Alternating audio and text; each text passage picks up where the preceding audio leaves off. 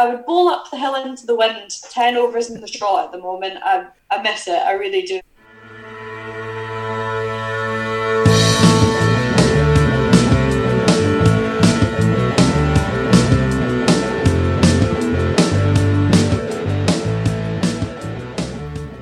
Welcome to this week's Cricket Scotland podcast with me, Jake Perry. What can I say about my guest today? A bowling all rounder with 80 official international and List A wickets to her name, as well as 111 caps for Scotland, not to mention one of the most entertaining Twitter accounts, too. A very warm welcome back to the podcast, Samantha Haggo. Hi, Jake. Absolute pleasure. I mean, we were just saying the other day, it is kind of crazy to think that about a year ago from now, we were sitting with Lorna Jack talking about Tom Sole's Alice Band uh, on commentary for the Sri Lanka ODI at the Grange. Shows uh, kind of what can happen in a year, I guess. I know it's mad. It's just it's, it's so so bizarre, and a lot can happen in a year. But hopefully, that means that a lot can happen in the next few months as well. God help us all. So, how have you yeah. been doing over the last uh, the last few weeks or so? Yeah, yeah, I've been fine. I mean, obviously this is the new normal now, so I think I've adjusted to, you know, being at home and working from home every day. But um, yeah, fine. I'm, I'm just I'm, I'm missing cricket and the girls, and you know, being out there in the paddock on a nice day. Do you know? I'm even missing the days when. Um, you know, it's kind of half raining and you go on for 10 overs, then off for 10 overs, and then go on for two overs, and then it starts raining again. Like, I even miss that. Like, I don't even, I, I would I would bowl up the hill into the wind, ten overs in the trot at the moment. I I miss it. I really do. I, at the start, I don't know. I was kind of the excitement of this pandemic. Not that it's exciting, kind of took over. But um, yeah, I'm missing it now. I'm ready to get back out there. If we can get the nets back on at least, you know, we'll feel like we're yeah. we're just starting to make a little bit of progress.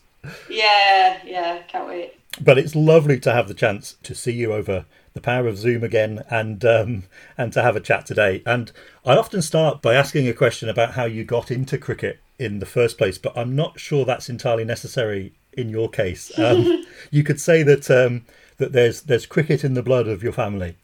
Yeah, just a little, just a little. Um, obviously, my, my dad's an um, international umpire now, but he played up until 10, 10 years ago, or so probably more than that now. And my uncle played he was a um, Scotland keeper for, for a while um, in the 80s and 90s, which is cool. And my grandfather was a was an umpire and played in his day as well. So it was kind of inevitable, really, that it fell upon me. So, so what were those early cricketing days like for you? Yeah, so Prestwick's um, our local club, and it's just five minutes walk from the house. Um, I was always there from from when I was born really whether it was you know being walked around the boundary in my pram while my, my uncle and dad played and and things like that but my earliest sort of memories were probably when I was about seven I got into quick cricket as most kids do at that sort of age um, and I just loved it um, my earliest sort of memory was of our professional when I was around that age and it was Chris Gaffney who's now an ICC international umpire and I just remember being so inspired by him at such a young age and thinking he was so cool. I remember um, him and his wife used to kind of babysit me because they lived in the, the flat that was attached to the cricket club and just had so much fun with them and it really sort of ignited that passion um, for cricket in me. I, obviously my dad did help as well, but that's sort of the earliest memory I have of it um, down at the club. And, and, what about other girls? Were you were you kind of by yourself at that time, pretty much, or were there others yeah. playing too? Yeah, no, I was I was the only girl. I mean, it's so much better now, but I just wasn't a girls' sport back then, and it's, it's sad to say that, but um, there didn't seem to be anything that attracted girls to it. I obviously have my family as my anchor to it, but um, girls like when I was younger did dancing and swimming and tennis, but not really cricket. So yeah, it was just me, but I don't know. I, I quite liked it to be honest. I've spoken to a lot of of your colleagues over the years, and they've often talked about how getting involved in the national setup, such as it was in those early days, was so eye opening because they saw that there were other girls playing and it was really encouraging that way. I mean, how did it turn into involvement in the national setup for you?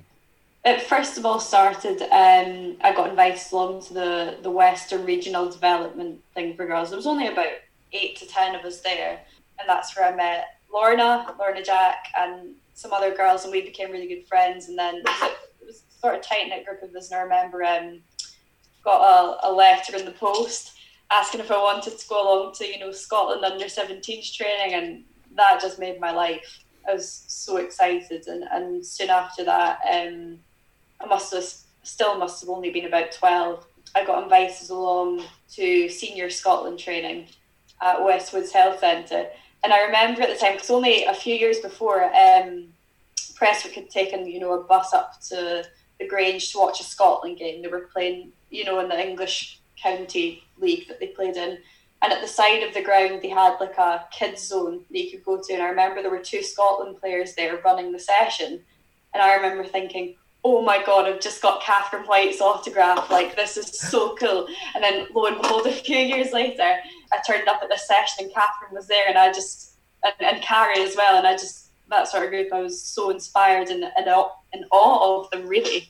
Um, and that, yeah, from then on, I was just like, I want to be a part of this. Like I just loved it. It was so cool. So your Scotland debut actually came not too long after that, I guess. You were you were 15 years old. County yeah. Challenge Cup against Durham. I do remember it. It was um, a little club called Sacriston, and um, my whole family we we jumped in the car, and I think my grand was there as well, and they took a picnic. And I was making my debut with um, Lorna, so her family came as well, and I just remember being so excited. But one funny thing that I like to remind some of my teammates now is on the day like I turned up, I got like a cap, I got I think it was a medium men's training top, which I still think was the best training top we've had. It was such a cool design, Surridge, um, and a medium men's white playing top, and that was my kit that I got, and I was overjoyed, like but now you know you, you turn up, you get the full tracksuit, three of everything, you know. So that that's probably one of my strongest memories of the day. Just being so excited to get like my own piece of kit. Um, I think we won the game. It was a close game, but yeah, just being there, being part of it, really made me think, oh, I really want to, to do more of this. Although it's funny, I remember the next game, one of the next games after that, um, we were playing down in Loughborough um, Pete Steindl was the coach at the time. Uh, just so lovely, so supportive. But um, I got a duck. I think I was batting ten or eleven. I wasn't really bowling. I was I was there really to field, to be honest. And um, I remember being inconsolable, floods of tears for about forty-five minutes after I got out. I just thought I'm never going to get picked again. Like I've ruined it. I've blown my chance. And I was only like I was only a kid. That that was quite funny. But um, I kept coming back, so you know. It's, it's interesting you mentioned Lorna as well because making your debut yeah. together and you won your hundredth cap, fast forwarding sometime yeah. in the same match, and your your careers have gone in parallel all this all this time. Yeah, it's been nice. I, she has she's basically like a sister, I suppose. We just we grew up. We were so young at that age, and you know we've we've seen it all. We've done it all. Been some cool tours together and yeah, it was really nice to get the hundredth cap together. Actually, it, it, was quite fitting just through it all that we could be there together again. It's, it's as if like she's just had the past couple years at the top of the order, and I remember like for so long she was middle lower order. So I'm I'm absolutely delighted for her. She's doing a great job of it, and she's still got that fire in her belly, even though she thinks she's old now. we talked about um, about the change since the days when you first got involved, about how things are now yeah. when we look back and compare. And it's difficult to think also of the the different competitions that were going on at that time as well. Um, one of which was the European Championships, which was a big thing, and that was your first major tournament with Scotland, 2009. Um, fair to say that competition didn't exactly go Scotland's way very often in those early days. No, that's that's a funny one actually, because obviously yeah, it was my first major tournament, and I rocked up at the airport and I wasn't on the plane.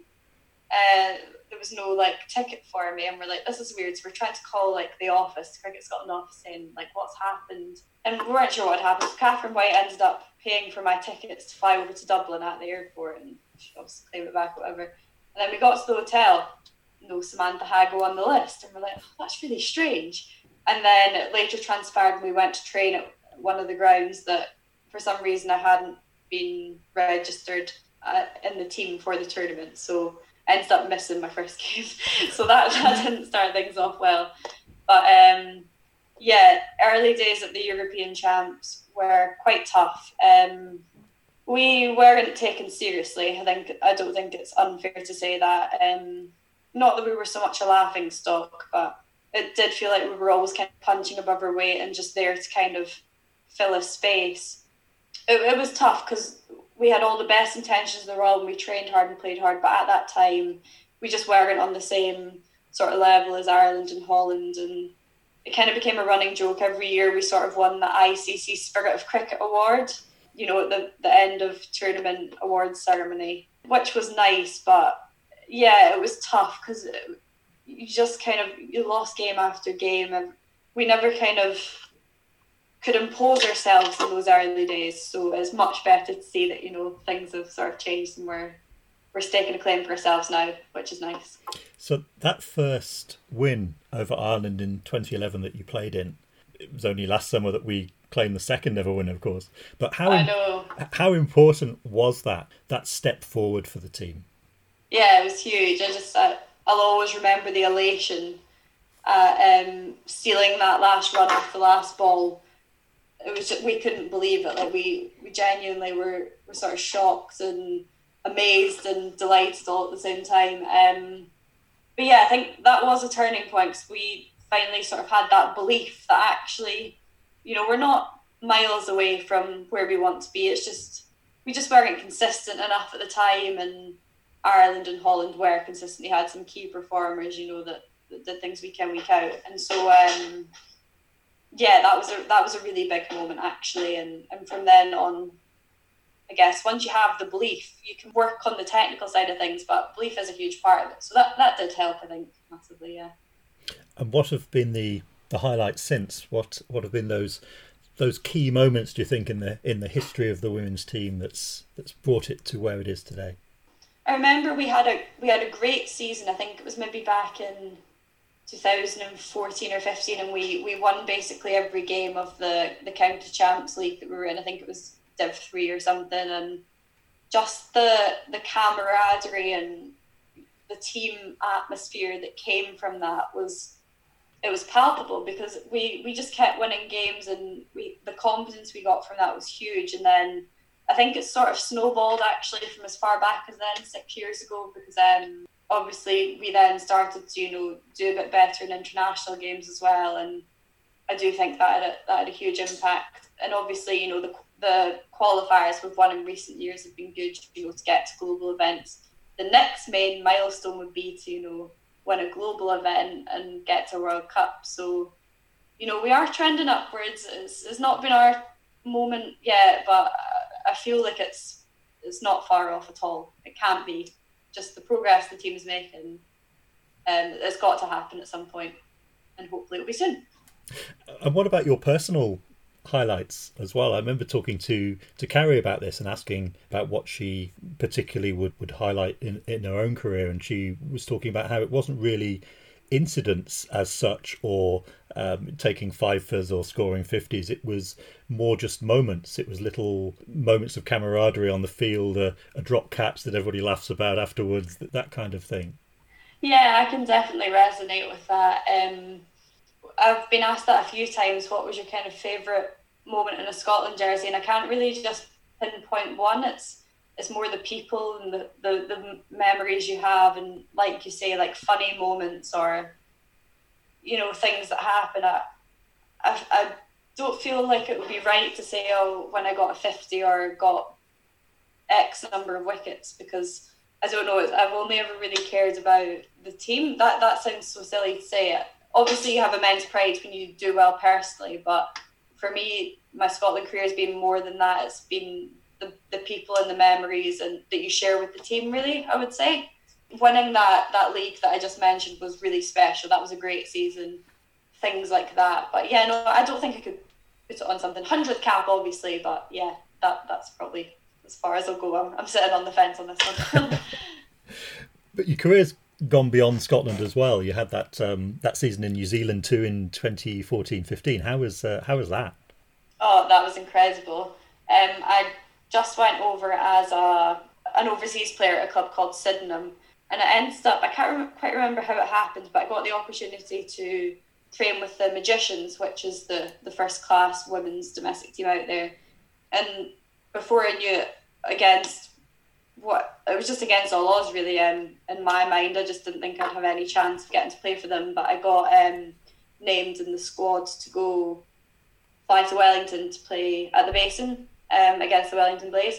That was incredible. And from then on, I, I just was part of the squad for the season. I suppose I ran drinks a hell of a lot more than I played, but just to be part of the setup and and see how professional they go about their their approach to training and game days was invaluable, really. Um, and I've got some great memories from that. And I'd like to think that I did take it back home and put that towards my own training and preparation um, for games back here. So it was incredible. Yeah, loved it. I'd recommend anyone does it season abroad if they can. You played in 2017 back home, uh, the T20 World Cup Europe and Americas qualifier uh, that rainy week in Stirling when uh, when we were on and off the field uh, so so much. Eventually, got, got three games in, but Scotland emerged as tournament winners. But you weren't able to be involved in the following year's global qualifier uh, because you decided to step away from uh, from the game for a while. What was it that happened? Yeah, um, it was. I, I wouldn't say it was a decision as such. It was kind of a decision that was made for me. Um, I ended up losing a hell of a lot of weight. I was diagnosed with anorexia and I just couldn't do I didn't have the energy and it's so frustrating because the reason I'd started kind of going to the gym and, and taking care of my fitness and general well-being was because I wanted to be a better cricketer but it just spiraled out of control. And I don't know where it came from but it came hard and fast and it was it was horrible. Um I think it was um maybe winter training um, and the physio at the time she was doing our uh, physio screening and just you know taking measures of things and she just said you're not well. She'd known kind of before she could see that things were happening and so she kind of told me like discharged me from the squad i suppose and she managed to get me um, support um, which was incredible because it was awful and it was it was just the pits. It was the lowest of the low that sort of year that I was off. It was just I felt so lost, and I think um, I hadn't appreciated until then how much my sense of self came from cricket because it had just defined my whole life. And then when I had that taken away from me, I just felt so lost. I just didn't know what to do with myself, and I was I was so ill. I was I was cold all the time. I wasn't sleeping. Like it was just awful. And so I think it was just it was just bizarre because obviously cricket was my true passion, but I, I was that far gone that I couldn't even get in my head to think, you know, you need to get back to that. I just didn't know what to do with myself. It was horrible. But thank God I'm kind of out the other side of it now. And, and last year um, was a special moment getting to play play again because there, there was points where I just thought I don't know if you're going to get to play again. It was it was really hard. So yeah, thankfully, it's water under the bridge now, and I think I'm I'm I'm done with that. I'm I'm not going back. So yeah. No, amen to that, and uh, I suppose it it shows how easily something like that can happen to to anyone, but yeah. how easily that positive drive that you put into training can be flipped into something yeah. something darker. Yeah, hundred percent. I think it does link to like sort of perfectionist traits and, and, obviously when you're playing a high level sport you need to be kind of rigid in structure in your routines and and you know making sure that you're making good decisions with your your general fitness and well-being but yeah it, it just spiraled out of control and i think it was actually exacerbated in global qualifiers we had in colombo i think i think that was January 2016, maybe, um, I broke a finger in the warm up game, so couldn't play in the tournament. And that's when I, I'd noticed something wasn't right, and I was I was being a bit um, disordered with my eating and exercise. And because I couldn't play, that really affected me. I remember like in 30 degree heat at teas when I wasn't playing, going out and doing like relentless sprints on the outfield to earn my teas because I just thought you're not playing, so and you're going to get this huge banquet of food. At, so I just felt I had to earn it, and that that's when it started to get worse actually. So and I, I do get frustrated and think if you hadn't, if you'd taken that catch properly in the warm up, would this have got as far as it did? But yeah, it kind of spiraled from there. But I can definitely see how female athletes can get impacted by something like that. It's it's pretty nasty, but yeah. But one positive that has come out of it has been your fundraising. Um, if you're a follower of of Haggo does a half on Instagram, um, you'll know all about all about what's happening. Do you want to explain for our listeners that haven't seen that just yet? Uh, yeah, um, I just somehow had it in my head that I wanted to run a, a half marathon, and so I thought, well, I might as well do it for charity. So, um, Beats the eating disorder charity agreed to to take me on as one of their their fundraisers. So I signed up to the Edinburgh Half Marathon, which should have been on in May, just last month there. But um, it's been postponed to September. If that even does happen now, I'm not sure. But um, yeah, I'm overwhelmed with the generosity of everyone that's that sponsored me, and it was quite poignant for me actually. So I think when I get to, if I get to cross the finish line, that'll be a really special moment for me. And yeah, just the people that have supported me along the way, whether it's kind words or or, a ten or a twenty quid, like I do think of that when I'm training. So it's just like it just helps you show how far you've come and if it means that other girls down the line can get some support from Beat, then win-win really. Yeah, and how's the training going? Uh, yeah, it's going all right. Um, I'm trying to get out there three, four times a week. Not necessarily to do huge long runs, but just to kind of keep the fitness ticking over. Because I'm conscious that once we get the go ahead to train again, Noxie will have some lovely fitness tests lined up for us, or Charlotte, should I say, Charlotte or S&C. So um, yeah, just trying to keep things ticking over, but not being too hard on myself, not forcing big long runs because you know it's a global pandemic. If you can't be kind to yourself, then when can you be kind to yourself? So we're getting there. yeah. Well, you've alluded to it uh, just before, but it was certainly the highlight of my season last year was seeing you back for the Eagles against the Stormers in that beautiful sunny day, hot sunny day in April um, in Freuchie. You took two for 33 that day. How did that feel, getting back to action again? Oh, it was incredible. I loved it. Um, I think because I had no expectations, I was just happy to be there and just, you know, overwhelmed at the situation. I just loved it. And since then, if I've been too hard on myself or taken a game too seriously or, you know, overthinking things, I just think back to that game and think, you know, you just played because you enjoyed it. You were just happy to be there. And I quite often find I do play my best when I'm just happy and enjoying it. So that was quite a nice reminder that I hope that I can take forward with me moving forwards. You know, not to take it too seriously because you're there because you love it. It's, it's, there's no need to kind of beat yourself up about you know not doing something right. It's just just a case of enjoying it, being grateful for the opportunity, I suppose. And uh, and what now? I mean, over over hundred caps. You're still only twenty seven years old. Um, what are your hopes mm-hmm. and ambitions for for the future? Yeah, I just I'd love to you know um, sort of get back to where I was in terms of being a an integral member of the team. It's it's hard now. I mean, there's a lot of medium pace all rounders in the team at the moment, and lots of amazing young talent coming up there. So it is definitely keeping me on my toes, and I'm under no illusion that it's, it's easy. I, I don't have a set spot anymore.